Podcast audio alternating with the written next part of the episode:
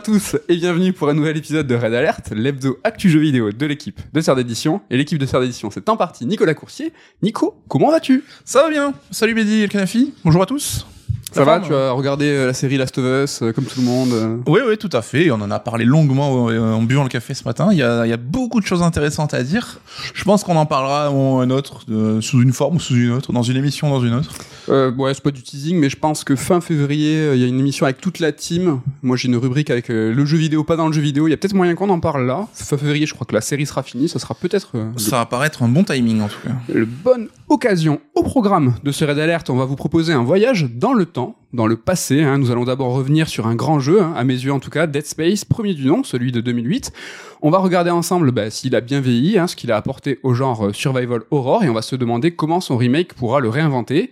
Puis dans la seconde partie de l'émission, Nico, tu nous parleras des jeux intemporels mystérieux comme sujet. Qu'est-ce que ça veut dire? Alors ça, il va falloir rester avec nous pour le découvrir. Vous retrouverez bien entendu l'interlude top 3, mais avant c'est la rubrique retour sur, retour sur l'émission numéro 13. Ça date de février. Vous étiez jeune. 2021, dans laquelle Nico, tu nous parlais de Google Stadia, de la fin de Google Stadia. Et donc c'est finalement arrivé le 18 janvier 2023, presque un an après ta chronique. Ça y est, on y est. Alors je vais pas dire on l'avait dit, mais c'est exactement ce qu'on avait dit. Hein. donc il n'y a pas de surprise là-dessus, mais ça y est, Stadia est enfin définitivement et fermement arrêté. Donc le service ne fonctionnera plus. Ça a été fait par étapes, tu l'as dit, on l'a traité euh, à chaque fois, donc euh, on va pas revenir en détail sur tout ça, mais euh, voilà, ça marque quand même un rise and fall assez spectaculaire hein, et assez concentré finalement. donc voilà, le service n'aimait plus, l'échec de Google est assez total dans le jeu vidéo. Bon, ce qui est cool, c'est qu'ils ont fait en sorte que bah, la fin du service se passe plutôt bien, je mets quand même des guillemets, c'est-à-dire que tout ce qui était promis au niveau des remboursements, par exemple des joueurs euh, pour les jeux achetés, ça, ça a été fait correctement. Pour le matos aussi, pour lequel ils avaient investi, donc là-dessus, euh, les, les sous ont été euh, rendus. Ça c'est intéressant, c'est que la, la, la, manette, en fait, ils ont rendu ça accessible avec du software par la suite pour que justement on puisse la connecter en Bluetooth sur les ordinateurs. Voilà, au lieu d'avoir une manette que tu jettes qui sert plus à rien, maintenant tu pourras l'utiliser peut-être sur Steam, sur ton PC ou tout ça. les studios aussi qui avaient signé des contrats pour des jeux Stadia ont été plus ou moins dédommagés alors pas forcément à la hauteur qu'ils auraient espéré, mais bon, ça c'est déjà ça, ça aurait pu encore plus mal se passer.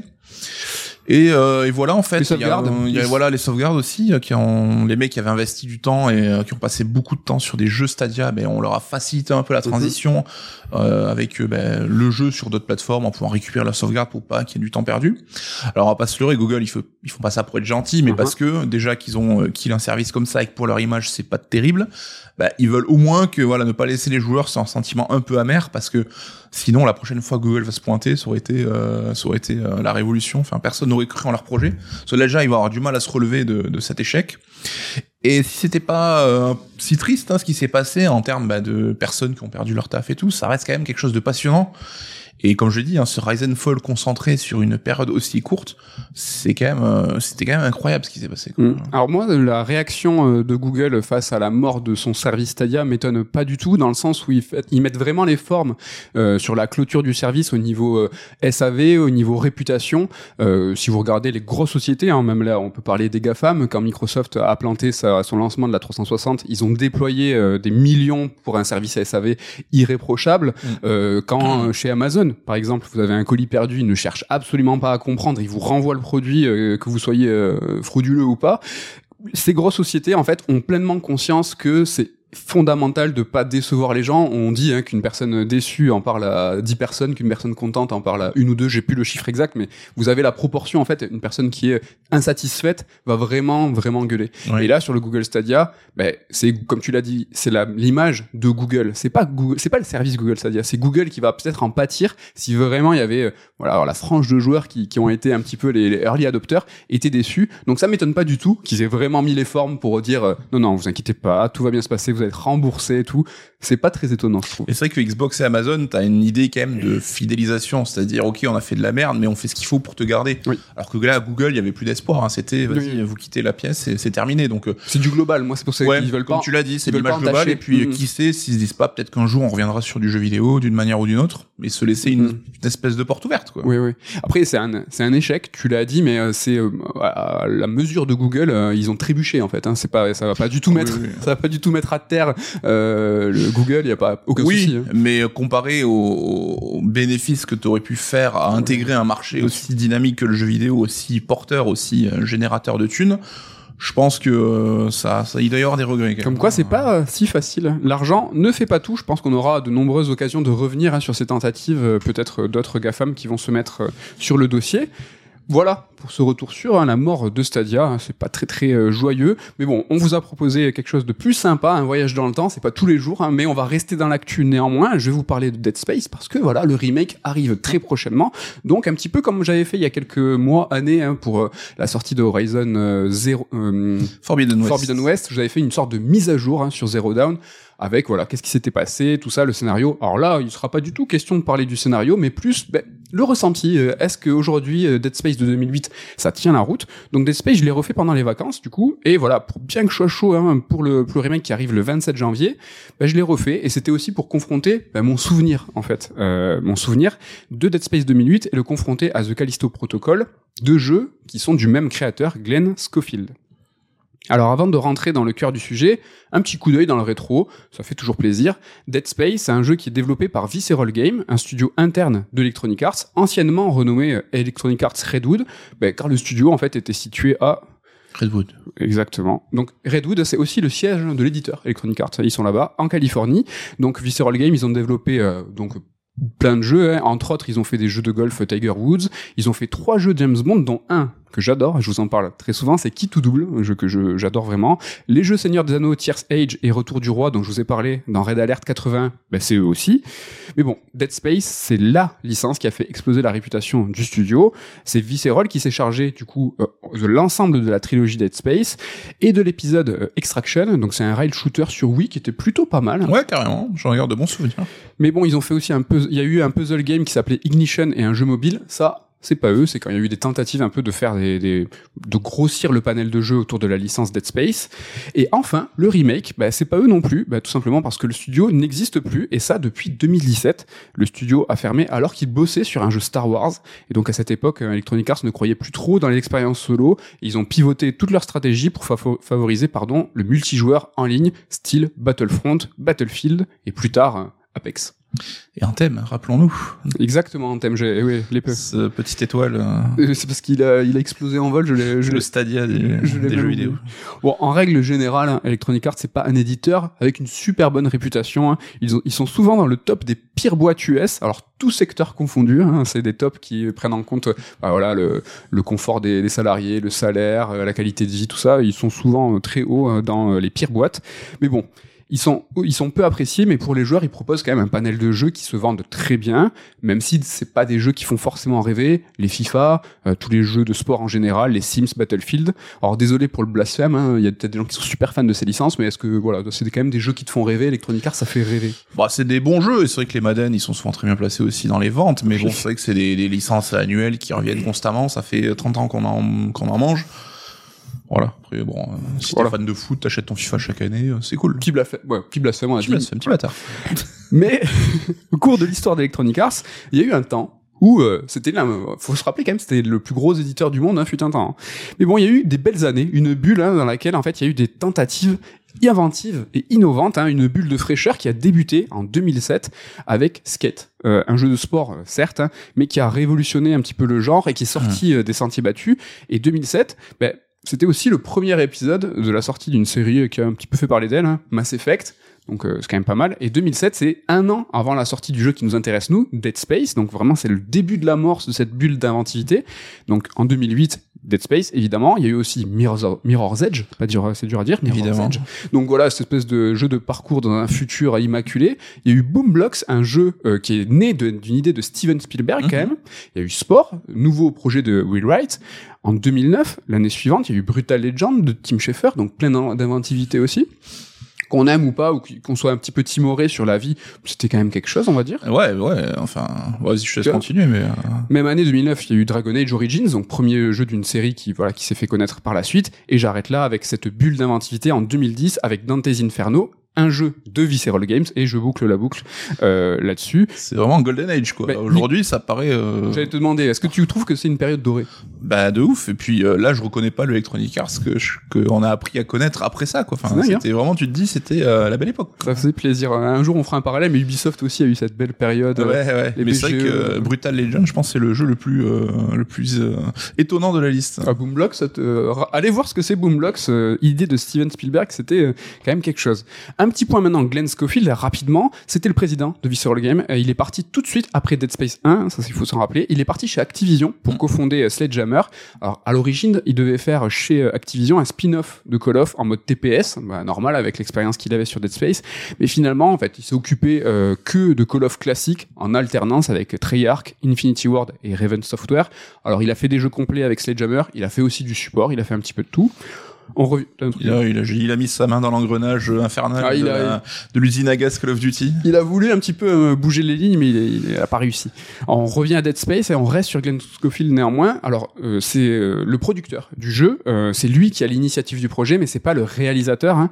Néanmoins, c'est vraiment son bébé, c'est ses idées. D'ailleurs, les deux game directors hein, de Dead Space, Brett Robbins et Michael Condry, ils l'ont suivi chez Activision et même euh, Mike euh, Condry, c'est lui qui a cofondé Sledgehammer avec lui. Donc, il a pris les game directors. Euh, vraiment, c'était une, euh, c'était un trio qui a impulsé euh, Dead Space, Mm. même si lui, c'est le, c'est le prod un petit peu un prod euh, version euh, japonaise, c'est-à-dire qu'il est producteur, mais il était vraiment les mains dans le cambouis où il était. euh, Ouais, c'est vrai que je veux nuancer un poil parce qu'on a fait euh, la critique de Callisto Protocol. On parlait du côté un peu bas du front de la licence et tout. Et c'est vrai qu'on a un peu mis Glenn Schofield euh, là-dessus parce que c'est lui qui est porteur de cette vision-là. Mais comme tu l'as dit, il y a souvent son équipe qui le suit quand il change de, de, de boîte et tout. Il y, a eu, il y a une, poly- une polémique sur Callisto Protocol, certains euh, employés qui n'avaient pas été crédités, mais Oui. de ce qui apparaissait des témoignages, c'est que les gens ont dit que globalement, quand même, ils avaient été plutôt satisfaits de la gestion de- du développement et tout. Donc, c'est peut-être pas un mec euh, non plus euh, complètement détestable et tout. Quoi. Il, Ouais. a, l'air d'avoir aussi des qualités, qu'il est quelque part aussi apprécié par euh, ses salariés. Quoi. Il a peut-être aussi des méthodes, hein, sans rentrer dans la polémique, il a peut-être des méthodes de production, on va le voir tout à l'heure. Donc à la base, de base, Dead Space, euh, Glenn Schofield voulait en faire un System Shock 3, mais bon, il y a eu RE4 hein, qui est passé par là, du coup bah, ça l'a inspiré, il a voulu faire son RE4 à lui, dans l'espace, et ce projet avait pour nom de code Rancid Mood, et c'était censé être un jeu d'horreur qui avait pour théâtre une prison dans l'espace. D'ailleurs, pour l'anecdote, on peut voir dans Dead Space des affiches de films fictifs qui s'appellent, ce film fictif, Rancid Moon. Nico, une prison dans l'espace, est-ce que ça te dit quelque chose? Ça me rappelle quelque chose, effectivement, oui, bah voilà, hein, c'est le setup de Callisto Protocol. euh, C'est cool qu'il est. euh, Enfin, l'anecdote est marrante. Il Quoi. a pas lâché l'affaire, Ce qui devait être à la base de Dead Space, finalement, c'est devenu son projet suivant. Quoi. Alors, j'ai pas trouvé le budget de Dead Space 1, mais c'est un jeu qui a été développé en moins de deux ans, 18 mois, ce qui est, même en 2008, plutôt rapide. Et ça, il faut s'en rappeler. Voilà ce que je parlais tout à l'heure des méthodes de production. On voit que c'est un mec, en tout cas, qui sait driver et ça tabasse, quoi. Et Lui, euh, Tu parles de, il y a une anecdote qui est sortie sur le moteur du jeu, euh, qu'a priori ils auraient utilisé euh, le moteur de Tiger Woods en fait, Ah c'est quand même savais pas. étonnant, mais que euh, d'une manière euh, assez surprenante, ils répondaient à leurs problématiques. euh. Ok. Ça a été dit il y a pas si longtemps euh, quand ils parlaient du, du dev de Callisto Protocol. Ok, bah, super anecdote. hein. Le, le- Laurent Baffy, là, c'est pas mal. Anecdote. Le sniper. Alors, on vient de voir le contexte de création. Hein, on s'est un peu replongé en 2008. Voyons maintenant en quoi Dead Space est aussi un jeu de son époque dans son gameplay. À l'époque. Alors, quand je l'ai refait ce Noël là, ce qui m'a vraiment sauté aux yeux, bah, c'est que Dead Space finalement dans sa difficulté, le jeu, bah, il est pas il est pas dur du tout, il est super simple. Alors on est en 2008 quand le titre est sorti et Demon Souls n'est pas encore sorti, donc le Souls originel ne sortira qu'un an après Dead Space, mais plus important encore, l'avènement des Souls ne sera d'actualité que des années plus tard. En 2008, c'est l'année de sortie de Prince of Persia, euh, qu'on appelle Prince of Persia 2008, un titre qu'on adore ici, mais qui a cristallisé un petit peu une mode, une tendance des jeux faciles. Alors tout ça était un petit peu illu- illusoire, hein, car ce que proposait Prince of Persia, en réalité, bah, c'était un jeu sans game over. C'était un jeu qui n'était pas sans, sans game over, mais c'était un jeu qui favorisait le flow, en fait, qui supprimait euh, les temps de mort après chaque mort, Ouais. justement. Et tu vois, en fait, le truc marrant, c'est qu'aujourd'hui, Prince of Persia, je pense qu'il il détonnerait pas du tout, il serait complètement dans la mode, il serait complètement dans ce flow-là. C'était du confort de, Ouais. de, de, de jeu, de la qualité de vie avant l'heure en fait. Et c'est vrai que les gens ont pris ça un peu trop premier degré. À l'époque, on disait, ouais, il y a pas de game over. Donc justement, c'était les animations. Dans la plupart des jeux, quand, bah, quand tu meurs, tu reviens au, au checkpoint précédent. Mm. Prince of Persia 2008 avait enlevé ça et tu avais une animation comme quoi, ben voilà, euh, le, personnage, le second personnage qui t'accompagnait te, te sauvait en fait. Ouais, ouais, mais c'est vrai que ça a l'air d'un détail comme ça. Mais à l'époque, le jeu s'est fait vraiment euh, conspuer pour ça et beaucoup ne enfin associer carrément le jeu à cette idée-là comme si c'était vraiment une hérésie alors qu'en fait une illusion. hein. après on l'a dit ce jeu il était précurseur à plein plein de niveaux quoi. Exactement, et même si ce Prince of Persia était en avance sur son temps, il a symbolisé un petit peu une envie des éditeurs de faire des jeux sans friction qui allaient en fait repousser au- aucun, aucun public justement par leur difficulté. Et Dead Space, bien qu'étant un survival horror, allait lui aussi un petit peu embrasser cette tendance des jeux plutôt simples ou du moins plutôt fluides dans leur progression. Et donc voilà, quand j'ai refait Dead Space, tout est euh, cou- tout coulé de source. c'est marrant j'ai pas du tout ce souvenir hein. C'est vrai peut-être que c'est peut-être des skills aussi qui ont augmenté avec euh, avec le temps Non non, euh, franchement, je pense pas. Je... j'avais pas le souvenir d'un jeu qui coulait un peu tout seul et tout quoi Elle a vraiment. euh, Et donc, du coup, juste pour revenir sur ce côté un petit peu dur, à ce jour, hein, il y a des jeux qui sont exigeants, mais les, les jeux durs, hein, il y en a toujours eu. Hein, le jeu vidéo a même commencé avec des jeux ultra durs hein, en arcade pour bien nous faire raquer. Mais en fait, parce que c'est la mode, aujourd'hui, ces jeux exigeants, ils peuvent s'incarner un petit peu dans tous les genres, du plus niche. Par exemple, là, je suis en train de faire un Chain qui est un JRPG qui est, qui est plutôt chaud, au plus populaire. Par exemple, le dernier qui me vient en tête, c'est Kena, un jeu trop mignon à la Miyazaki, et qui est finalement euh, bien vénère. Alors, on va pas refaire le débat, hein, on sait d'où vient cette mode, merci From Software, mais ce qu'il faut retenir, c'est que cette tendance des jeux durs à la Souls, elle a brillé, et elle, est même, elle a même pu naître par son opposition des jeux des de la fin des années 2010, et donc de Dead Space. Autre exemple pour un petit peu illustrer tout ça, pour expliquer la relative hein, facilité de Dead Space, c'est l'orientation, comment on navigue dans le vaisseau, comment on s'y retrouve? En fait, dans Dead Space, ben, le jeu nous propose une fonction qui est ultra simple, qui projette au sol à tout moment l'objectif à suivre pour continuer l'aventure. C'est une sorte de super GPS. Une fonction super pratique, hein, alors que le jeu, faut s'en rappeler, est néanmoins euh, compartimenté en station, donc il n'y a pas vraiment raison de se perdre. Et en plus, il faut savoir que dans Dead Space, on a une carte. Sauf que cette carte, elle est totalement illisible. hein.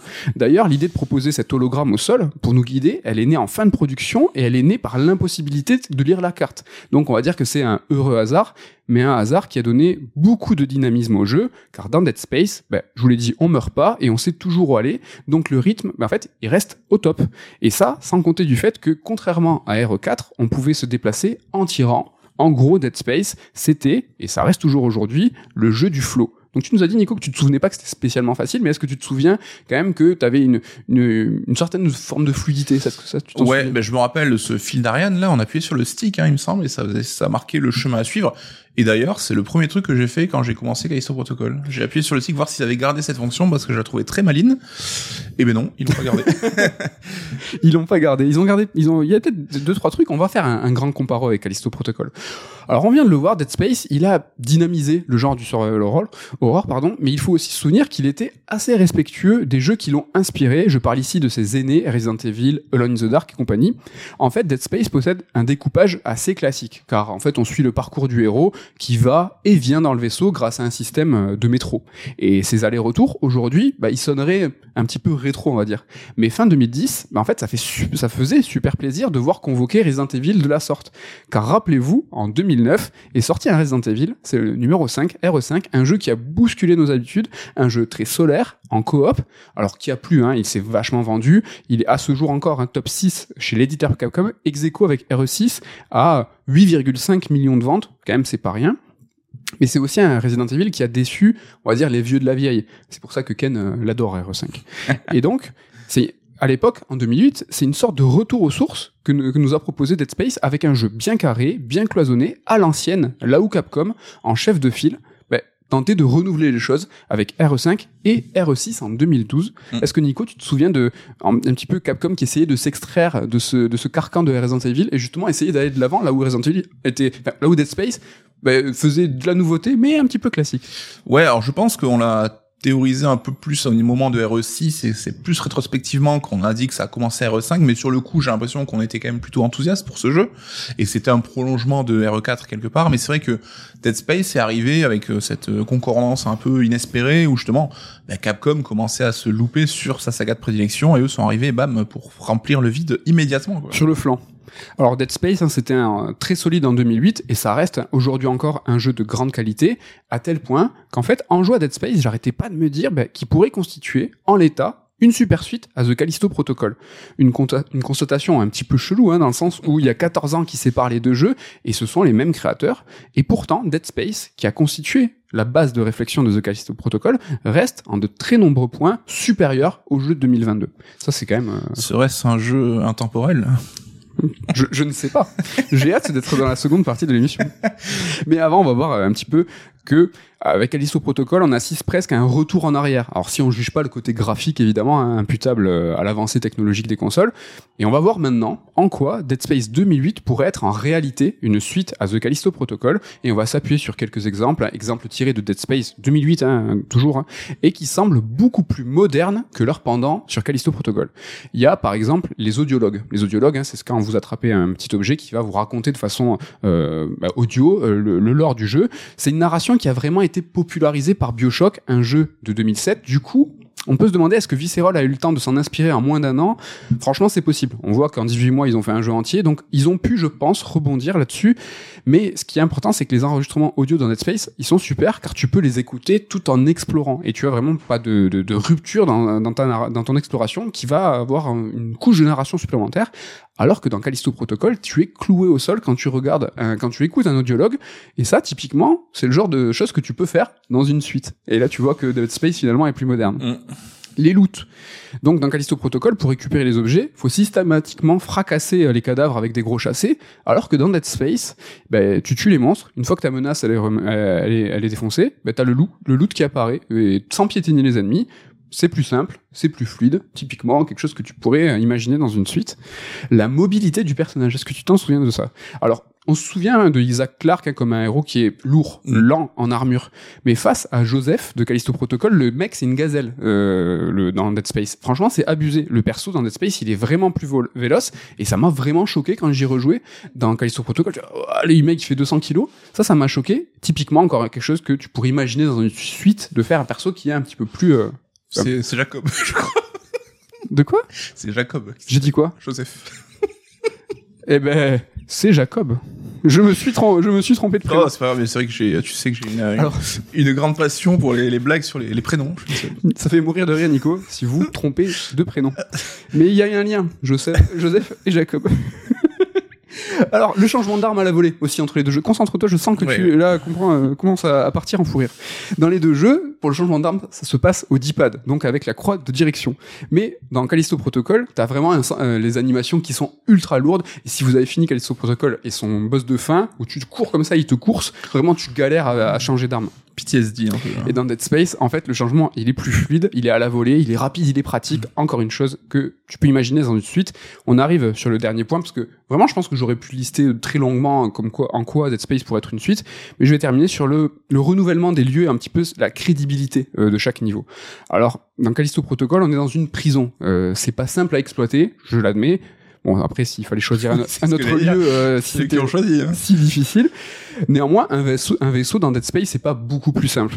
Et donc, j'ai trouvé que les niveaux de Callisto Protocol étaient un petit peu euh, trop redondants, alors que ce soit dans leur euh, décor, dans la chromie, c'est un petit peu toujours la même gamme de couleurs. Et plus important encore, ben, j'y crois pas du tout, moi, à cette prison. Hein. Alors, je demande pas que ça soit réaliste, mais plutôt crédible.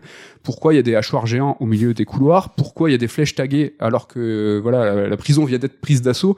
Bon, c'est un petit peu bizarre, ça sort comme j'ai dit, je demande pas du réalisme, mais de la crédibilité. Et dans ce registre, Dead Space, ben, je trouve qu'il s'en sort beaucoup mieux. L'atmosphère de chaque station de métro, donc finalement de chaque niveau, se démarque parce que ça a été très travaillé. En fait, ce qu'on ne sait pas, c'est que tu peux reconstituer l'histoire en observant les traces de sang et la place des cadavres. On remarque, en fait, si on est attentif, qu'il y a une vraie logique dans la contamination du vaisseau. Et quand on le sait, franchement, c'est ultra impressionnant. Et si je le sais, ben, c'est parce que les devs, ils en ont beaucoup parlé, ils en été très fiers, ils ont fait de nombreuses déclarations là-dessus.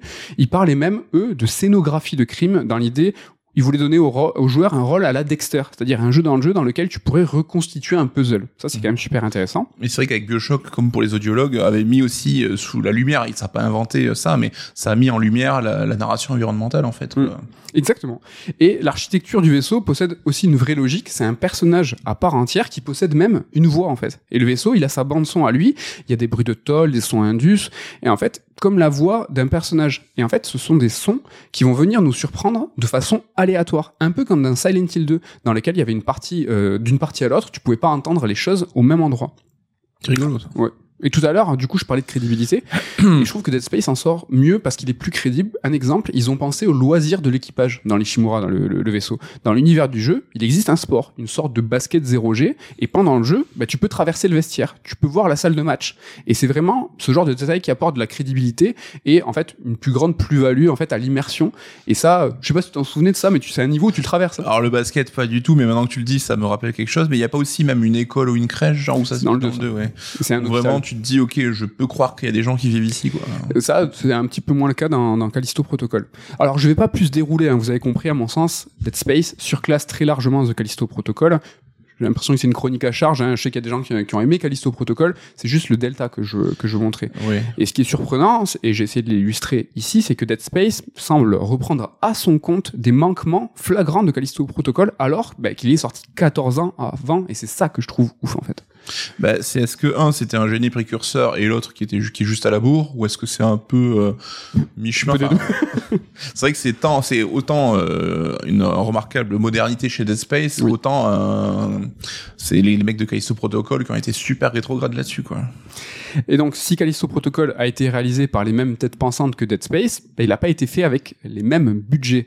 The Callisto Protocol, on l'a su euh, très récemment, cette semaine même, par un- une source coréenne. Euh, il faut savoir que The Callisto Protocol a été euh, édité par Krafton, un éditeur euh, sud-coréen. Et d'après cette source, le jeu aurait coûté 163 millions pour un développement en 3 ans. Rappelez-vous, Dead Space 1, 18 mois, 3 ans, Callisto Protocol, c'est Sclofield, voilà, il, il tabasse.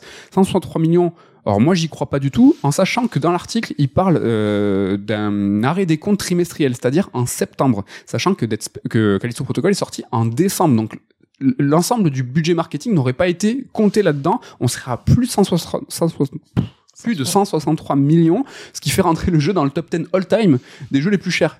Moi j'y crois pas. Ouais, comme toi, j'ai du mal à y croire. Après, il y a deux acteurs qui euh, prêtent leur visage à des personnages du jeu. Est-ce que c'est eux qui ont demandé des cachets euh, complètement mirobolants? Après, Krafton, c'est PUBG, donc ils ont de la thune. Peut-être qu'ils ont dit, vas-y, euh, John Hammond, là, je dépense sans compter pour euh, me faire une place. euh. C'est pas Brad Pitt, euh, John Hammond quand même. Mais c'est vrai que même en termes de scope, tu vois, on a des jeux comme Last of Us 2 ou God of War qui font 30 heures de jeu, tu vois, en Mm. termes de, de scope et tout, c'est quand même colossal.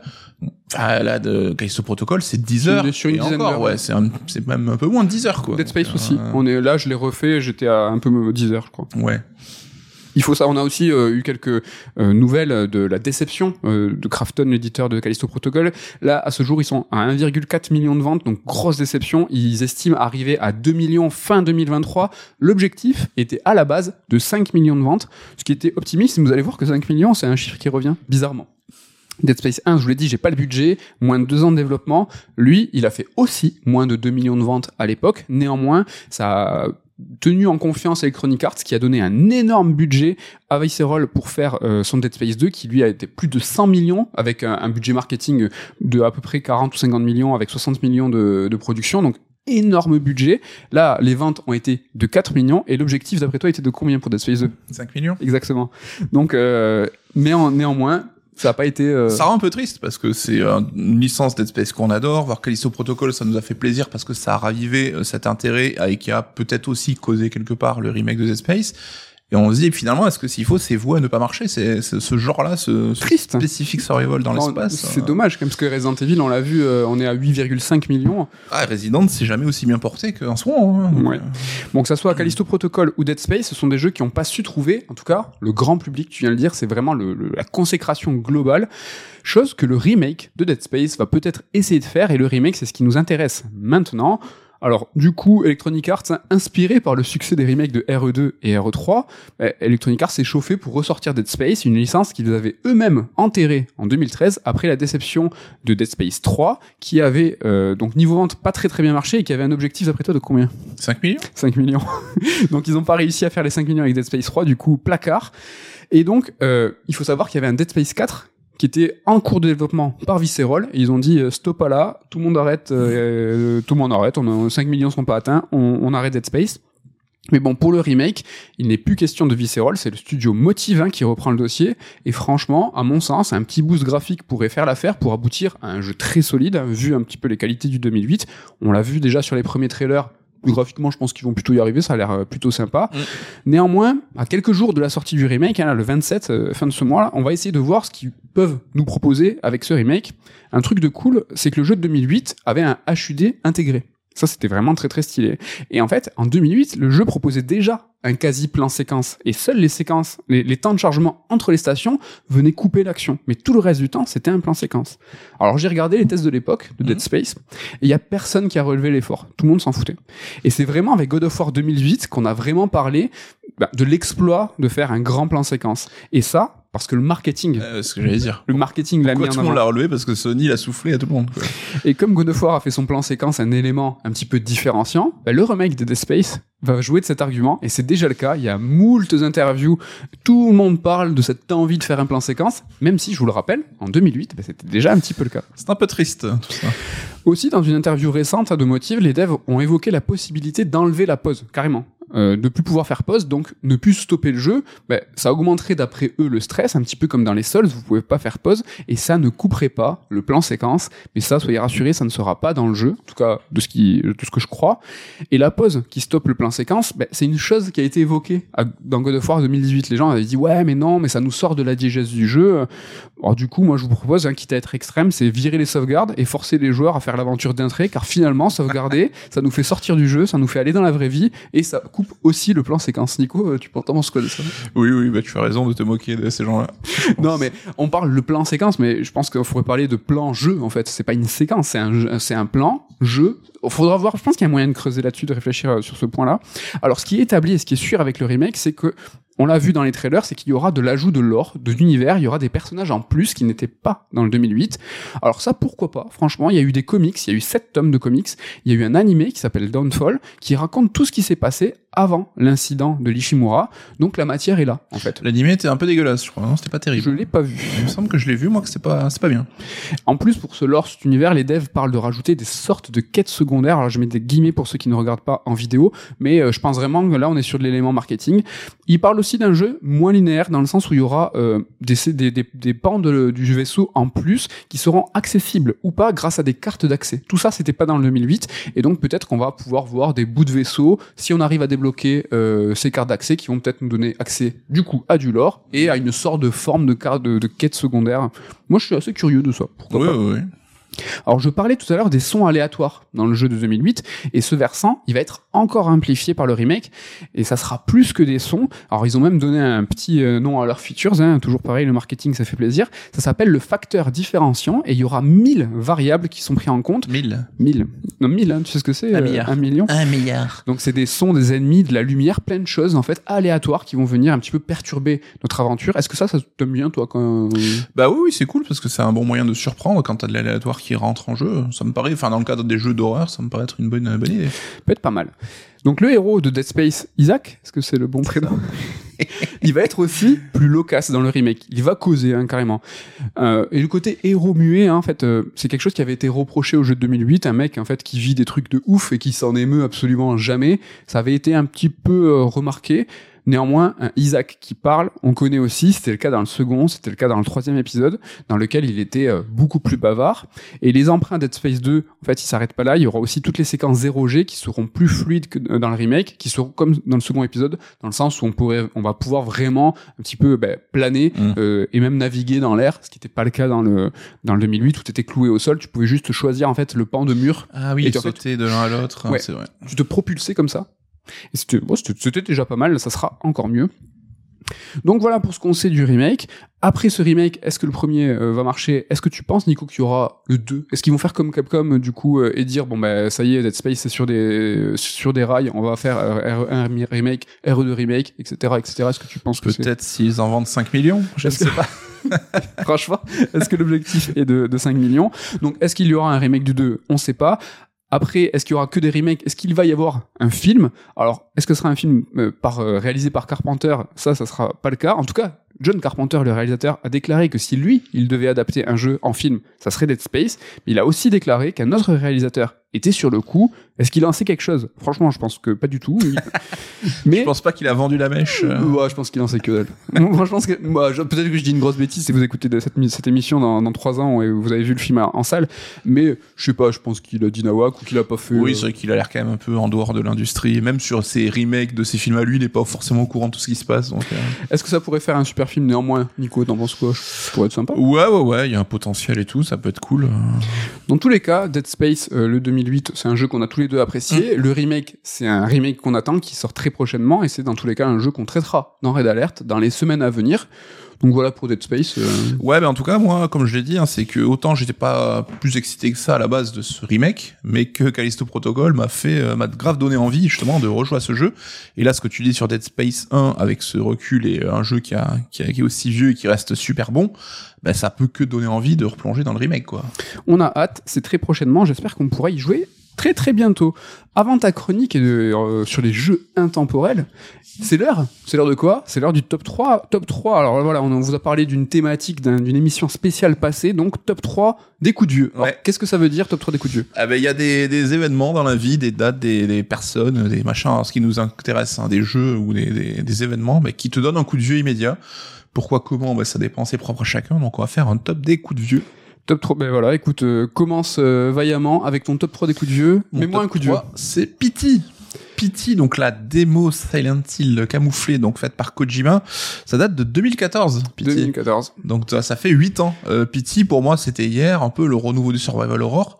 En même temps, je me dis, il a tellement influencé la production après que ça m'étonne pas qu'il y ait quelques années qui soient passées euh, d'ici là, quoi. Mais il était tellement bien que j'ai l'impression que c'était hier. C'est Bah, vrai que... ouais, je, trouve- enfin, je trouve qu'il reste encore, tu sais, il a ce petit côté excitant encore, un peu moderne, alors que 8 ans, hein, c'est long. hein. 8 ans. Ça tombe bien parce que mon top 3 moi est peut-être un poil plus vieux. Nous sommes actuellement euh, sur PS5 et si je te demande la génération juste avant, la PS4, ça date de quand? Ça date de 2013, ça fait 10 la PS4, ça fait 10 ans. Voilà, j'avoue. C'est juste la génération avant en fait. C'est marrant, c'est mon top 2, ça va être un peu le délire aussi. C'est quoi ton top 2 C'est PS5 et Xbox Series. Me Donc la nouvelle génération Déjà plus de deux ans. Tu vois, dans ma tête, c'est la next gen, ça vient de sortir, c'est un peu neuf, c'est excitant. Elles ont déjà deux ans, c'est un truc de ouf. Ouais. Et là, la PS4, 10 piges, enfin 10 ans, pour moi, c'est la Game Boy, quoi. Ben, sachez que justement, euh, ce- cette sensation sur ton top A3, ta- à toi, PS5, Xbox Series, le fait que c'est long, mais ça l'est pas, c'est justement parce qu'on n'a pas des jeux qui exploitent pleinement la console. Le Dead Space Remake est lui exclusif aux nouvelles générations. Donc, euh, ça y est, je pense qu'en 2023, on emboîte enfin le pas sur, euh, on va profiter, ouais, on va profiter enfin de nos consoles. Euh, on tabasse là, ça y est, mon top, t'as fait déjà ton top 2, mon top 2 à moi, une série qui me tient à cœur et je crois que toi aussi. Les Final Fantasy en 2023, on va avoir le 16e épisode. Mais FF10 finalement, c'est là. C'était hier. On s'en souvient bien. mais non, Euh, ce que je veux dire, c'est que J'étais un FF10, adulte déjà. On s'en souvient bien. C'était 2001. Ça fait 22 ans. FF10, ça fait 22 ans. Je ne peux pas le croire. Donc, parce que tu vois, FF10, on l'a quand même. Nous, on l'a bien vécu, tu vois. On s'en souvient bien. On est. Mais c'est vrai qu'il y a ces mèmes où les gens disent Ah ouais, euh, tu sais, avec une image genre de FF4, ah ça c'était FF il y a 20 ans. Mais non, FF il y a 20 ans, c'est FF10. Hein. Le Exactement. 3D avec de la CG partout et tout. Ouais, ouais, c'est déjà ton top 1. Parce que là, on va vite parce que c'est un coup de vieux, ça nous, ça nous plaît pas. Ah, on, veut- évacue on ça vite. Ah bah, c'est un peu le même délire. hein. Moi, c'est Resident Evil Rebirth. Alors, Rebirth, c'est coup de vue à deux niveaux, hein, parce que c'est un jeu qui est sorti 6 ans, donc un remake est sorti seulement Oui. 6 ans après euh, l'épisode euh, euh, qui est originel, en fait. Donc, 6 ans pour un remake. Aujourd'hui, ça paraît peu, finalement. hein. Quand on voit Last of Us 1, ça avait, euh, le Internet s'est élevé. Et surtout, c'est que ce remake-là, qui est pour moi un symbole de modernité absolue, Bien qui sûr. a une claque graphique et tout, bah, il a 21 ans. Donc en fait, ce qu'on disait pour rigoler, bah, peut-être que Capcom va remaker une troisième fois Resident Evil 1 pour l'ajuster à ses remakes actuels, mais il y a Bien 10 sûr. fois la place en fait quoi. Il y a putain 21 ans. Tout à fait logique. Encore des remakes, des remakes, c'est-à-dire qu'on jouerait presque tout le temps au même jeu. Est-ce que c'est. euh, hamster dans sa roue. Je pense que tu vas nous en parler très prochainement. Mhm. Mon top 1, il est pour toi. Il t'est dédié. Alors j'ai cherché, et je pense que je suis pas loin de la vérité. En tout cas, si je me gourre, je suis pas loin. J'ai cherché peut-être ton premier jeu, les Tortues Ninja sur NES, 1989. Ça fait 34 ans. Voilà, c'était pour toi. C'est pour. Bah euh, oui, oui, 34 ans, j'avais 5 ans quand j'ai eu ma NES. euh, voilà. ce top 1 t'est dédié. Donc, euh, pour clore le- le- les coups de vieux, être vraiment au sommet, nous sommes sur un top 1 de 34 ans. Ce qui ne jeu pas, c'est qu'on a le même âge, hein, donc il est un peu pour toi aussi. Oh, moi, ouais, ouais. Mon premier jeu, c'est Vectrex. Je ne veux même pas savoir, tu vois. je crois que c'était, voilà. N'hésitez pas à nous donner, voilà, vos top 3 euh, des coups de vieux. Qu'est-ce qui vous, vous met une claque? Petite mention. Ken connaît nos top 3 en amont parce que, ben voilà, c'est lui qui fait le montage de tout ça. On, il met les, les synthés, on le remercie encore. Et il a dit, mais les gars, euh, moi j'aurais dit la Switch parce que c'est une console. Alors, euh, c'est une console actuelle. C'est une console de la génération en cours qui a 6 ans. 6 ans. 6 ans, c'est une gêne, euh, voire plus. Hein. Coup de vieux, mais coup de vieux pour Nintendo. Écoutez Nintendo, là, votre génération actuelle, là, 6 ans. Ça va, 6 ans, c'est normal pour une gêne. Mais euh, voilà, Ouais. c'est peut-être qu'il est temps de passer à autre chose. En tout cas, juste félicitations, tu n'as pas trop triché cette semaine. hein, Et, dans ton top je, 3. te- et félicitations, tu n'as pas trop twisté le, principe de ce top 3. Tu- on parlait de, vieillesse et de passé, de voyage dans le temps et de voilà. Est-ce qu'on joue toujours au même jeu? Qu'est-ce que c'est les jeux intemporels? On va rester dans les coups de vieux, dans la nostalgie, hein, parce qu'on sait hein, l'évolution technologique fait que les jeux vidéo, eh bien, ça vieillit assez vite. Euh, moi, quand j'étais jeune, hein, à chaque génération de machines, ben, je revendais ma vieille console et tous mes jeux. En fait, j'allais à Score Games à l'époque, et avec l'argent obtenu, j'achetais la nouvelle machine de mes rêves. Et s'il restait un peu de thune, je prenais un jeu, parce que, ben, évidemment, la reprise à l'époque, hein, c'était du vol, hein, on s'en rendait pas compte. T'étais un enfant aussi. Donc oui, parce qu'aujourd'hui, ça me paraît être une hérésie hein, de, de, de vendre ces machines, de les garder, mais évidemment, on n'avait pas de thunes à l'époque. Et aujourd'hui- tu faisais pareil, toi, t'allais vendre tout ton matos. Ben, pas le choix, il fallait passer à la gêne suivante et aujourd'hui je m'en bouffe euh, les coudes. Mais euh, vraiment, mais comment tu voulais faire Exactement, on n'avait pas le choix. Et puis surtout, même, c'est que ça nous dérangeait pas, parce que quand on voyait dans les magazines les photos des jeux, par exemple Super Nintendo, qu'on allait avoir, on se dit non, mais c'est bon, euh, ma NES, euh, je peux la balancer, j'ai plus envie d'y jouer vraiment. C'était un temps où il y avait euh, plus de couleurs. Tu vois, rien que d'avoir plus de couleurs, nous, c'est- Ce qu'autant dire bah, qu'à l'époque, en fait, un, changement de génération de machine, bah, ça revenait à bazarder tout le catalogue entier de la génération précédente, et en fait, on repartait à chaque fois à zéro, hein, d'une page blanche, et donc on pouvait plus vraiment bah, jouer à ces jeux euh, qu'on avait avant, quoi. Et finalement, on s'est rendu compte que bah, la 2D, en fait, ça vieillissait pas tant que ça, hein, euh, ça vieillit plutôt pas mal. Parce qu'aujourd'hui, je pense que si t'es d'accord euh, avec moi, on peut relancer un Zelda 3 ou un FF6. Ça reste encore beau et jouable sans trop de problèmes. Mm. Le souci, c'est que la 3D, elle, par contre, elle a encore accentué ce décalage. Et euh, par exemple, moi, j'ai un jeu que j'adore par-dessus tout, qui est Super Mario 64. Je l'ai relancé hein, quand j'ai acheté la compilation des Mario 3D All-Star, en me disant, c'est l'occasion, je vais refaire le jeu, j'y ai pas touché depuis euh, l'époque. Et en fait, j'ai arrêté au bout de 2-3 heures parce que je trouvais qu'il avait pris un coup de vieux de ouf. Je trouvais que la caméra était pas aussi dynamique que dans mes souvenirs, que les contrôles étaient pas si réactifs. Bah, faut dire qu'entre temps, on a eu beaucoup d'épisodes Mario 3D qui Oui. sont passés entre entre ça et aujourd'hui et qu'on s'est habitué à un standard différent. Je crois que tu as eu des soucis toi aussi Mario 64 à t'y remettre un petit peu. Ouais, pareil, j'ai pas réussi, euh, non pas à cause des mécaniques, mais au- à cause de la gestion de la caméra. Tout simplement, aujourd'hui, on est tellement habitué de façon automatique à gérer cette caméra avec un second stick que là, de se retrouver avec une caméra fixe, alors que d'habitude, ça me dérange pas les caméras fixes. mais euh, là, Bah, vraiment, fixe, c'est qu'on l'a bougé avec des boutons, mais c'était par euh, par angle prédéfini en fait. hein. Ouais, la une caméra suit Marion. libre, ouais. Et euh, ouais, c'était c'était trop particulier, alors que le jeu, bizarrement, était révolutionnaire pour sa caméra. C'est marrant quand même. C'est le dur labeur des pionniers. hein. Donc, euh, en tout cas, je trouve que c'est un fait. Hein, prenez n'importe quel jeu en 3D, que ce soit de l'ère PS2, PS1, et tu ôtes la valeur nostalgique. Oui. C'est un argument anti-toi, ça. Oui. Et finalement, on verra que c'est assez difficile aussi de plonger. hein. Moi, je sais que j'ai beaucoup de mal à, à être rétro gamer, même si dans l'absolu, j'aimerais beaucoup me replonger dans des vieux jeux. Mais j'y arrive pas. J'ai une espèce de barrière. Je sais que toi, t'as peut-être un peu moins de mal. Ouais, moi j'ai pas de souci, tu vois, j'ai refait euh, les RE2 pour le remake. En fait, à chaque fois qu'il y a un remake, j'aime beaucoup refaire le, le jeu d'origine, donc C'est souvent des jeux que tu connais et que tu aimes que tu Et ouais. rejoues. Tu Ça, découvres pas des jeux que t'avais pas fait à l'époque. Non, exactement. Mais t'as t'as raison. J'ai absolument pas un rétro gaming de découverte. De découverte, c'est que je je découvre rarement de moi-même des jeux, des vieux jeux. À chaque fois, je refais les vieux les vieux jeux que je connais. Euh, comme au cinéma, tu apprends à réapprécier un film. Plus tu le vois, les jeux comme c'est plus long, on a moins le réflexe en fait de refaire les jeux. Et en fait, à chaque remake, moi, je me replonge là-dedans. Je crée même des chroniques euh, top 10 all time pour me pour trouver une excuse en fait pour refaire les jeux parce que c'est intéressant. Tu les vois avec un autre euh, un autre œil. Et donc, euh, tu vois, pour RE2 remake, j'ai fait le, le RE2 et malgré, tu vois, le la gestion, euh, comment on appelle ça, les gros camions, tank, Le tank, ouais, la maniabilité tank. maniabilité tank, bah j'ai eu aucun souci. J'ai refait Onimusha, donc quand le Onimusha est ressorti en Mm. HD, j'ai refait le 2 et le 3. J'ai eu, euh, j'ai eu aucun souci. Peut-être euh, c'est le l'espèce de flou. euh, en fait, toutes les couleurs qui dégueulent, des fois qui sont bizarres. De la dire que la nostalgie comme l'amour rend aveugle. Mais t'as tout à fait raison. Peut-être, hein. Tout à fait raison. Et donc, bah, rendez-vous compte, en fait, hein, parce que c'est quand même un constat un petit peu triste, hein, c'est que année après année, bah, le jeu vidéo, il laisse à chaque fois de côté son héritage, en fait, en continuant toujours de regarder au loin, vers le futur, on est toujours en train de regarder le jeu d'après. Et tout ça, bah, j'ai même pas euh, mentionné un petit peu les difficultés techniques qui pourraient permettre de jouer à ces vieux jeux. Donc, euh, est-ce que ma vieille machine va continuer à fonctionner 20 ans plus tard? Est-ce que le programme qui est gravé sur ce CD-ROM, bah, il va pas se dégrader? Oui. Est-ce que ma nouvelle télévision bah, va pas faire disparaître les connectiques dont j'ai besoin pour jouer à mes vieux jeux? Et finalement, là, je t'emprunte ton point cinéma.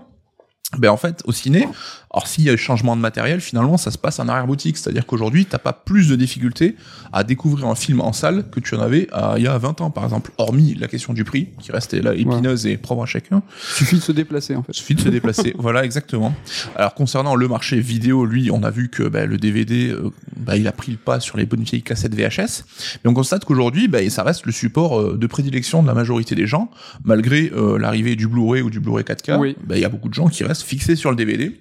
Et même souvent, tu auras ta platine DVD ou enfin ta platine Blu-ray qui sera rétrocompatible DVD ou quoi. Donc euh, c'est pas tellement un problème là-dessus. Quoi. Mais ça c'est super intéressant et c'est vraiment un a priori, enfin pas un a priori, une fausse croyance qu'on a, c'est que il y a le Blu-ray, le 4K qui ont supplanté le DVD, pas du tout. Le DVD se Regardez les rayons à la Fnac. Hein. C'est incroyable. Le rayon Blu-ray 4K, ça reste minuscule parce que c'est une niche, hein, une niche de, de, de consommateurs, quoi.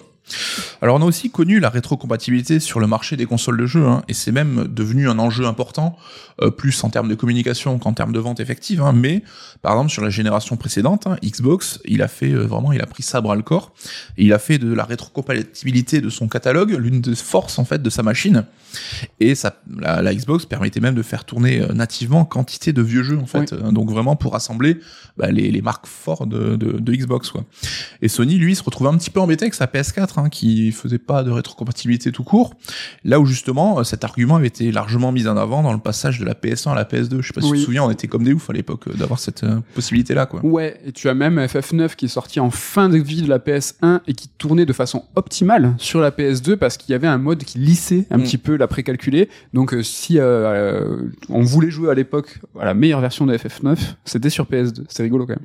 Et depuis, bah, Sony il essaye euh, de se rattraper, hein, de courir après euh, son adversaire avec notamment bah, le service PS Plus et tout le cloud gaming. Ils ont largement maintenant mis ça en avant dans leur communication quoi. Sony, ils ont galéré euh, avec les motion engine et tout euh, sur la PS3 qui à la base lisait les, les jeux, mais pas tous, enfin pas, ouais. toutes les euh, les gammes en fait, les séries de consoles. Très rapidement, les séries avancées ne, ne pouvaient plus être rétro-compatibles. Ouais. Et donc on en parlait la semaine dernière, hein, je sais pas si vous vous souvenez, mais moi j'ai passé mes vacances de Noël à jouer au DLC Blood and Wine de The Witcher 3. Ouais. Et j'ai passé un super moment. Alors euh, certes, j'ai profité d'un patch next-gen hein, qui venait d'arriver et qui était proposé gratos par CD Projekt. Mais malgré les quelques améliorations dont, dont je parlais, finalement le cœur du jeu, ça reste le même. Ça reste un Mm. jeu de 2015 et un jeu sorti il y a 7 ans. Là aussi, on parlait de coup de vieux, 7 ans The Witcher 3. Ah ouais, 7 ans quand même. 7 ans, c'est une éternité à l'échelle du jeu vidéo, hein, tellement que l'évolution technologique euh, va vite, quoi. Et pourtant, je trouve que l'aventure, elle est restée parfaitement jouable et digne d'intérêt aujourd'hui. Donc, euh, c'est compliqué en fait de déterminer exactement le point, mais il y a un moment, il y a eu un shift. Alors, ça se situe entre la génération PS3 360 et euh, la génération PS4 Xbox One, Oui. où euh, nos jeux en fait ont atteint un un niveau de réalisation et d'optimisation finalement que bah, beaucoup restent pertinents aujourd'hui. Et là, l'exemple de Dead Space dont tu viens de parler, je trouve qu'il est super intéressant et c'est justement pour ça que c'était intéressant qu'on regroupe un petit peu nos chroniques aujourd'hui. Je sais pas si t'es d'accord, mais aujourd'hui, tu peux lancer un Uncharted 2, tu trouveras ton compte. Alors certains vont dire, bon, il a pris un petit coup de vieux, mais bon, ça reste parfaitement jouable. Bioshock, pareil, ça passe. Lance un Uncharted 4 aujourd'hui, et là, tu pourrais me dire, bah, il est sorti il y a trois mois, ouais. je te croirais. Donc, Ouais. euh, on voit que voilà, après tant d'années, ben, nos jeux sont finalement enfin devenus intemporels. Ouais, t'as tout à fait raison et je pense que Assassin's Creed 1 hormis sa structure, euh, son squelette un petit peu euh, émacié, tu vois, il y a que le, il y a, y a que l'os quoi. Je pense qu'il est encore beau. Il faudrait, faudrait faire le test en fait. Mais parler Assassin de 1, Assassin Unity aussi, qui est peut-être plus beau au- encore aujourd'hui que les trois autres Assassins qui l'ont. Unity c'est Uncharted suivi, quoi. 4 un peu, je pense aussi euh, dans le côté, euh, waouh, attends, euh, ça c'est ça, c'est très récent quoi. Et donc, bah, ce shift, hein, vraiment, cette révolution à l'échelle du jeu vidéo, les éditeurs et les développeurs, ils l'ont bien compris. Hein.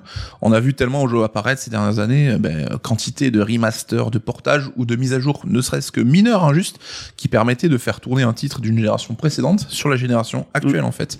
Et euh, quand c'est pas tout simplement, en fait, géré par le hardware lui-même, on sait que les Xbox Series, elles proposent du FPS boost et de Oui. l'auto HDR pour des vieux jeux, en fait, qui sont, par la magie du hardware, plus beaux et plus jouables bah, aujourd'hui, en fait. Ils Donc ça, trop- ça se fait tout seul, quoi. Ils ont vraiment trop assuré Xbox. C'est un peu ce qu'on disait tout à l'heure, euh, ces GAFAM qui ont un, un attrait sur le service et qui veulent. Alors là, du coup, c'est pas qu'ils veulent pas décevoir, mais ils veulent vraiment contenter tout le monde et qu'il n'y ait aucun anicroche. Quoi, que tu peux rien leur dire. Mm. Et là, en fait, en termes de rétrocompatibilité, Microsoft, ils sont irréprochable. Ils ont fait un taf de fou pour pas un copec. Enfin, en tant que joueur, t'as pas T'as payé. pas de retour sur investissement, en tout cas financier là-dessus. quoi. Vraiment génial. Et cette prise de conscience des éditeurs et développeurs, ben, je trouve que c'est une super nouvelle parce que imagine un éditeur, ben, ton jeu, tu te dis, ok, il va rester pertinent et donc capable de générer des ventes ben, sur le long terme en fait. Là où auparavant, ben, ton jeu, il devenait presque périmé au bout d'un an parce que la technologie aidant, il y avait d'autres jeux qui sortaient qui allaient le surclasser à tous les niveaux quoi. Et pour un développeur aussi, quel plaisir de se dire que ton travail va finir à la poubelle hein, 24 mois après euh, que ton jeu est sorti. 5 Donc ça, millions d'objectifs. cool, Il faut les passer. Non, mais t'as raison. ouais, C'est de la rentabilité, de l'optimisation. quoi. Et on revient sur le cas de The Witcher 3. hein, donc en 7 ans, le titre, il a quand même eu droit à une sortie vraiment triomphale sur PC et console, c'était en 2015. Il a eu des DLC euh, à partir de l'année suivante. On a eu les versions Switch et le regain d'intérêt suite à la diffusion de la série Netflix en 2019. Et là, on a eu un patch next-gen en fin 2022. Donc sur 7 ans, il a eu droit à plusieurs temps de communication en Oui. fait, et autant de regains d'intérêt qui ont permis de revitaliser ben, les ventes à une échelle qu'on a rarement vue. Et c'est vrai que comme on peut voir au cinéma, enfin dans l'industrie globale du cinéma, bah, t'as ton film qui sort en salle, qui fait des recettes euh, exceptionnelles. Il va passer ensuite par le marché bah, de la vidéo ou de la VOD, donc de la loc, où il va avoir une seconde vie. Et puis enfin la troisième vie sur les plateformes de streaming, où il va un petit peu, bah, voilà, euh, générer un fonds constant, quoi. Sur Et le là- cinéma, je peux ajouter que maintenant, t'as même euh, une nouveauté, c'est que les films reviennent en salle. Tu vois, par exemple, beaucoup, Avatar, hein, qui ouais, re- ouais. Avatar qui revient, Titanic qui revient, Pour la deuxième fois Titanic, hein, qui Exactement. ressortent. des chiffres qui comptent pour les charts euh, tu d'exploitation historique. C'est-à-dire que Avatar premier du nom, quand il est re- re- ressorti, Mm. Les ventes, enfin les entrées, ont compté pour son score initial. Donc en fait, euh, t'as un peu une course à l'échalote. Je déteste cette expression, mais tu vois, qui fait que euh, bah, euh, t'as encore une nouvelle exploitation. Et là, de façon rigolote. On, a fait une révolution, le cercle complet, on revient sur l'exploitation initiale, c'est marrant. Mm. même. Et donc pour The Witcher, bah, tout ça a permis que le jeu aujourd'hui atteint les 40 millions d'exemplaires vendus. 40 millions, je pense que tout le monde en rêverait, notamment Dead Space 1, n'est-ce pas? Et pardon. Donc euh, ça explique en partie bien sûr que, enfin, ce qui est valide, ce que je viens de dire, euh, c'est en partie, euh, ça s'est passé parce que le jeu est excellent de base. Hein. Ça marche pas pour tous les jeux non plus. C'est pas quelque chose qui est automatique. Ici, bah là, la matière première, elle est vraiment de qualité, quoi. Et donc cette remise en avant bah, du patrimoine d'un édite- d'un éditeur, ça devient un business à part entière. Je parle pas ici, par exemple, d'un Square Enix hein, qui va ressortir du Chrono Cross ou du Live Live, pas vraiment du rétro gaming euh, assez lointain, mais bien par exemple de Sony hein, qui va euh, nous ressortir un remake de The Last of Us 1 bah, seulement 9 années après sa sortie initiale. Alors que Seulement le 9 jeu- années. alors que le jeu, il avait eu droit quand même à un remaster Oui. aussi entre temps. Et pourquoi aussi il y a des rumeurs qui parlent d'un potentiel remake de Horizon, le premier du nom, sur PS5, là où tout le monde écarquille un peu les yeux. Oui. Euh, du point de vue du joueur, on comprend pas trop, hein, la logique elle nous échappe, et certains se sont mis à râler hein, sur les réseaux. Mais du point de vue de Sony, ben moi ça me paraît beaucoup plus clair. Pourquoi est-ce que la société se priverait de rajouter à son catalogue PS5 bah, des titres aussi réussis et fédérateurs que Last of Us 1 ou Horizon 1 Mhm. Donc euh, moyennant une quantité de travail qui est assez relative pour le portage, je dis relative parce Oui, que c'est pas l'é- l'équivalent des coûts de la création d'un nouveau AAA. Et c'est pas un bouton non plus, t'as pas apprécié. Voilà. Mais bon, ça te permet de rajouter des figures de pro sur ta machine du moment. Oui. La machine qui est dispo en magasin, bon, ça commence à arriver pour les PS5 et Xbox Series, celle que le Quidam il pourra acheter à Carrefour en allant faire ses courses, et celle dont il a vu la pub à la télé. En fait, ça paraît quand même plus simple.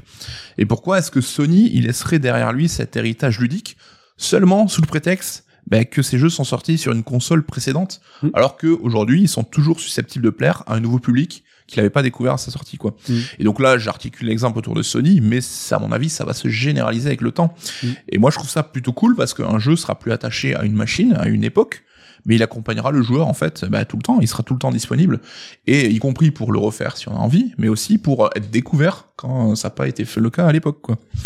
Et il y a même une vertu, je trouve, à ce modèle, c'est que par exemple, on revient sur The Witcher 3, mais c'est resté la bouée de sauvetage de CD Projekt pendant ces 7 ans, parce qu'on l'a vu, le lancement de Cyberpunk, ça a été fructueux niveau thune, mais ça a été quand même une débâcle. Oui. Et rien ne dit que sans Witcher 3 qui venait un petit peu euh, bah, renflouer les comptes de manière assez constante, bah, qu'est-ce qui serait passé? Peut-être que CD Projekt aurait été beaucoup plus euh, amoindri, enfin Oui. beaucoup plus de difficultés à se relever, quoi. Et donc C'était un, un matelas, bien que tu l'as évoqué, Cyberpunk, niveau argent, et ça, tout s'est bien passé. Ouais. Et donc voilà, tout ça, je trouve que ça ouvre des perspectives assez intéressantes. Et là, je vais même pas détailler, mais c'est vrai qu'en parlant avec vous, il y a Ken qui me disait, mais aussi on voit beaucoup maintenant de travail sur les IA. Oui. C'est vrai qu'on a par exemple le mode euh, Moguri sur FF9 qui a été Oui. fait à partir d'intelligence artificielle et qui rehausse le jeu pour un résultat vraiment exceptionnel. Et qui ne nous, enfin peut-être que dans le futur, ben, ces mises à jour de jeux seront faites automatiquement par des IA Mm. et c'est-à-dire voilà, on aura toujours notre catalogue en fait qui va nous suivre. Et moi je trouve que c'est plutôt une bonne nouvelle. Mm. Et tu vois, dans le jeu vidéo, on s'en étonne, ou on, on va se plaindre que, par exemple, Horizon ressort sur PS5, alors que voilà, si ça nous plaît pas, n'achetons pas. Mais on va quand même gueuler, alors que dans le cinéma, on l'a vu, même si le format DVD est le, le dominant, on est tous à attendre que notre film culte sorte euh, en Blu-ray, puis en 4K. On, était, on est les premiers à dire, mais c'est quand que ça sort? Ouais, je vois les fans de Cameron qui disent non mais le 4K de Abyss, on le veut et tout, de quand c'est qu'il va sortir quoi. tout, tout bête, euh, Camelot, tous les fans ont, ont tanné euh, Astier pour lui dire mais c'est quand que tu le sors en Blu-ray? Et il a mis des années à le sortir en Blu-ray. Et là maintenant, bah, du coup, c'est quand c'est que tu vas le sortir en 4K. Donc dans le cinéma, il y a eu un peu cette acceptation, bah, voilà, plus naturelle de dire bah, vivement que ça sorte. Ouais. Euh, sinon, ton fil rouge c'était Witcher. Je pense qu'il y a aussi un autre qui, aurait- jeu qui aurait pu illustrer parfaitement ça et qui fait que Sony n'a aucune raison de se gâcher euh, des ressorties. C'est de se prendre exemple euh, l'un des plus grands jeux et des plus grands éditeurs, c'est Rockstar et GTA 5. C'est que. GTA 5, c'est euh, il y a été il y a 10 ans, donc euh, et un jeu qui a traversé plusieurs générations et qui fait même que Rockstar va freiner le développement de son GTA 6 parce que pourquoi en fait? Pourquoi on sortirait GTA 6 alors que GTA donc GTA 5 c'est surtout GTA, GTA Online hein, mais ça, ça ça va dans ta chronique dans le sens où euh, bah, GTA a traversé complètement euh, tu vois trois gènes presque et euh, Ouais, carrément, et plus de 10 ans de, de jeux vidéo en fait, je crois qu'il va avoir 10 ans. hein. et, et ouais ouais bah, 2013 Ouais, voilà. donc il fait il fait ses 10 ans euh, cette année ça va freiner le développement de GTA 6 et ça va avoir même une influence sur, à l'ensemble de Rockstar qui a différents studios fut un temps il sortait un jeu par an Rockstar Mm. c'était génial il y avait des hauts des bas il y avait euh, Jeux de ping-pong. jeux de ping-pong, euh, Rockstar euh, Australie, Bondi qui sortait euh, euh, Elle est noire. Il y avait vraiment beaucoup de diversité. Et ça, le succès de GTA V a fait qu'il y a eu un amoindrissement de la production de Rockstar parce que, ben, à quoi bon en fait? Enfin, Tu vois, euh, à Ouais, moment- puis les joueurs ont l'air de s'éclater dessus. Alors c'est vrai que c'est les gens qui jouent au solo comme nous, peut-être qu'on Oui. attend impatiemment la suite, mais c'est bien de se dire que bah, GTA 5, tu l'avais sur PS3, tu peux y jouer sur PS4, tu peux y jouer sur PS5. Skyrim, je pense que qui colle aussi avec euh, The Witcher 3, un jeu qui, a, qui est sorti sur absolument toutes les Mm. plateformes. Alors, est-ce que ça a freiné le développement du nouveau Elder Scrolls Je ne sais pas. C'est même pas sûr. Ouais. C'est même pas sûr. Et si on cherche vraiment dans le passé, il y a peut-être un jeu en fait euh, qui a traversé. Alors lui, toute l'histoire du jeu vidéo, c'est Doom, je crois. Est-ce que tu as Doom le premier? Ouais, il y a que- ce côté Doom tourne sur n'importe quoi. Oui, oui, c'est un vrai truc ça. Ouais. Doom c'est rigolo, mais c'est pas du tout pour les mêmes considérations que que ta chronique. Lui, il a traversé l'ensemble du jeu vidéo, mais ouais, moi je trouve que t'as tout à fait raison. Des fois, à un moment. Du point de vue des éditeurs, ils ont envie d'exploiter euh, leur grand jeu, ça leur fait, on va dire, une vitrine. Après, euh, voilà. Mais C'est vrai que Skyrim, GTA 5, The Witcher 3, c'est des jeux qui ont marqué l'industrie, qui ont atteint des chiffres de vente mirobolants. Je pense que le phénomène va se développer à des jeux en dessous, tu vois, des jeux qui font euh, un succès de 4-5 millions, ou je sais comment on disait par les Dead Space. assassins. Dead Space, on espère. Donc voilà, c'est quelque chose, à mon avis, qui serait plutôt sain que ça se généralise, en fait. Quoi. Non, mais que ça soit euh, Capcom et Resident Evil 2, est tout à fait logique qu'ils reprennent un des Resident Evil les plus vendus. Dead Space, Electronic Arts, c'est vraiment une inspiration à Capcom parce que Dead Space, on l'a vu, le 1 en tout cas, était à moins de 2 millions de ventes. Donc c'était un échec et ça va avec ce que tu viens de dire de bah, finalement cette cette euh, ce, ce process va être repris sur des jeux entre guillemets un petit peu euh, mineurs. Donc finalement c'est cool parce que moi je ne cherche que des excuses pour faire des vieux jeux. Donc moi chaque fois qu'on me donne ça, franchement, je suis trop content. Moi, je, ben, j'avoue, hein, moi, je suis fan des remakes et des remasters parce que ça me donne une occasion euh, euh, louable, on va dire, de faire du rétro gaming. Et finalement, on y trouve tous notre compte. Et si ça ne plaît pas et ça ne vous plaît pas, bon, de toute façon, tu laisses tomber. euh, des- Il y a, il y a de quoi faire ailleurs, quoi. il y a vraiment de quoi faire ailleurs. Mais elle est trop bien ta chronique. Il y a plein de trucs à creuser dans le sens où même Nintendo, au niveau de la rétrocompatibilité, eux, ils se sont confrontés au matériel en fait. Mm. Eux, euh, la, la cartouche, tu fais quoi? Tu sais, tu, à un moment, tu la mets où? Tu vois, si tu veux passer, euh, quand ils ont pas, quand ils sont passés de la 64 à la Wii, euh, bah non, c'est pas rétrocompatible. Ouais, mais c'est vrai que Nintendo, moi, ça fait des années que je dis, mais pourquoi ils font pas un Netflix de leur catalogue entier, en fait, que tu, quand tu peux jouer en streaming Mm. sur abonnement? Alors, Alors ça euh, serait le début là. ça commence à arriver avec le Switch Online et Ouais. le- les catalogues NES, Super NES et tout, mais c'est pas encore exact. Enfin, il y a pas tout le catalogue. Non. Faut télécharger sur ton système. Alors Mais que- normalement, c'est censé, c'est censé être un compte qui va te suivre de génération en génération. Ça commence, ouais. Ça commence normalement l'achat de ton euh, Link to the Past. Normalement, c'est la dernière fois qu'on l'a acheté, je pense. Ouais, mais c'est toujours les 40 mêmes jeux qui te ressortent d'une machine à l'autre alors qu'on voudrait le catalogue entier, quoi. Ouais, ouais, y a plein de... là sur ça, il y aurait plein de trucs à dire, mais ça serait une autre chronique du passé, une autre chronique de la nostalgie qui nous ferait prendre des gros coups de vieux. Encore euh, d'autres. hein. Peut-être une prochaine fois, mais avant de te demander ce que tu nous réserves pour la semaine prochaine, on va vous remercier pour votre fidélité. Merci de nous aider, merci euh, bah, de, de nous écouter. Alors, on est dispo en podcast absolument partout, sur Spotify, Deezer. Sachez que sur Spotify, il y a plein de petites features sympas. On est dispo en vidéo sur YouTube, mais aussi sur Spotify. Et euh, depuis très euh, récemment, on peut voter au top 3. C'est ça, il y a une fonction de sondage qui est apparue et qui nous tombe super bien parce que ça nous permet de vous faire participer aussi au top. Alors on vous demandait déjà les, vos avis sur les réseaux, mais là, sur Spotify, vous pouvez carrément voter avec un petit truc euh, mis en scène et tout pour euh, Le top 3. donner votre top 3. Donc là, des coups de vieux, donc euh, partagez-nous ça, c'est cool. C'est vraiment euh, très stylé. On est dispo euh, sur YouTube aussi. N'hésitez pas, le pouce, l'abonnement, ça fait toujours plaisir. Merci pour vos commentaires. Du coup, là, c'est vrai que ça, ça se multiplie. C'est vraiment Ouais, très cool. sur YouTube, on vous voit aussi, c'est cool. Franchement, euh, vous faites plaisir. Ça fait plaisir. Merci à Ken, à Damien, à Ludo, à qui on fait la bise toutes les semaines. C'est l'heure de la question. Nico, la semaine prochaine, qu'est-ce que qu'est-ce qu'on écoute dans Red Alert? Eh bien, écoute, ça va dépendre de toi. Donc on commence. Ben moi, ben ça va parler de JRPG, c'est sûr. Ça va partir ou sur un JRPG de fin d'année, donc ou de Chain Echoes, ou on va partir sur du euh, Macronic Top 10 All Time, qui sera pour le coup sur un JRPG. Donc dans les deux cas, je pense que ça peut coller avec ce que tu. Dans ce cas, non. Non, ça, Ça sera plutôt la semaine d'après, je pense. Ok, bon voilà. Donc on verra, ça sera la surprise euh, pour moi. Ça valait le coup de rester du coup jusqu'à la fin. Là. Vous avez de, vous avez de quoi faire. Vous savez que la semaine prochaine, ça va être cool, sans pour autant savoir les sujets. Merci encore, et on vous dit à la semaine prochaine. Bye bye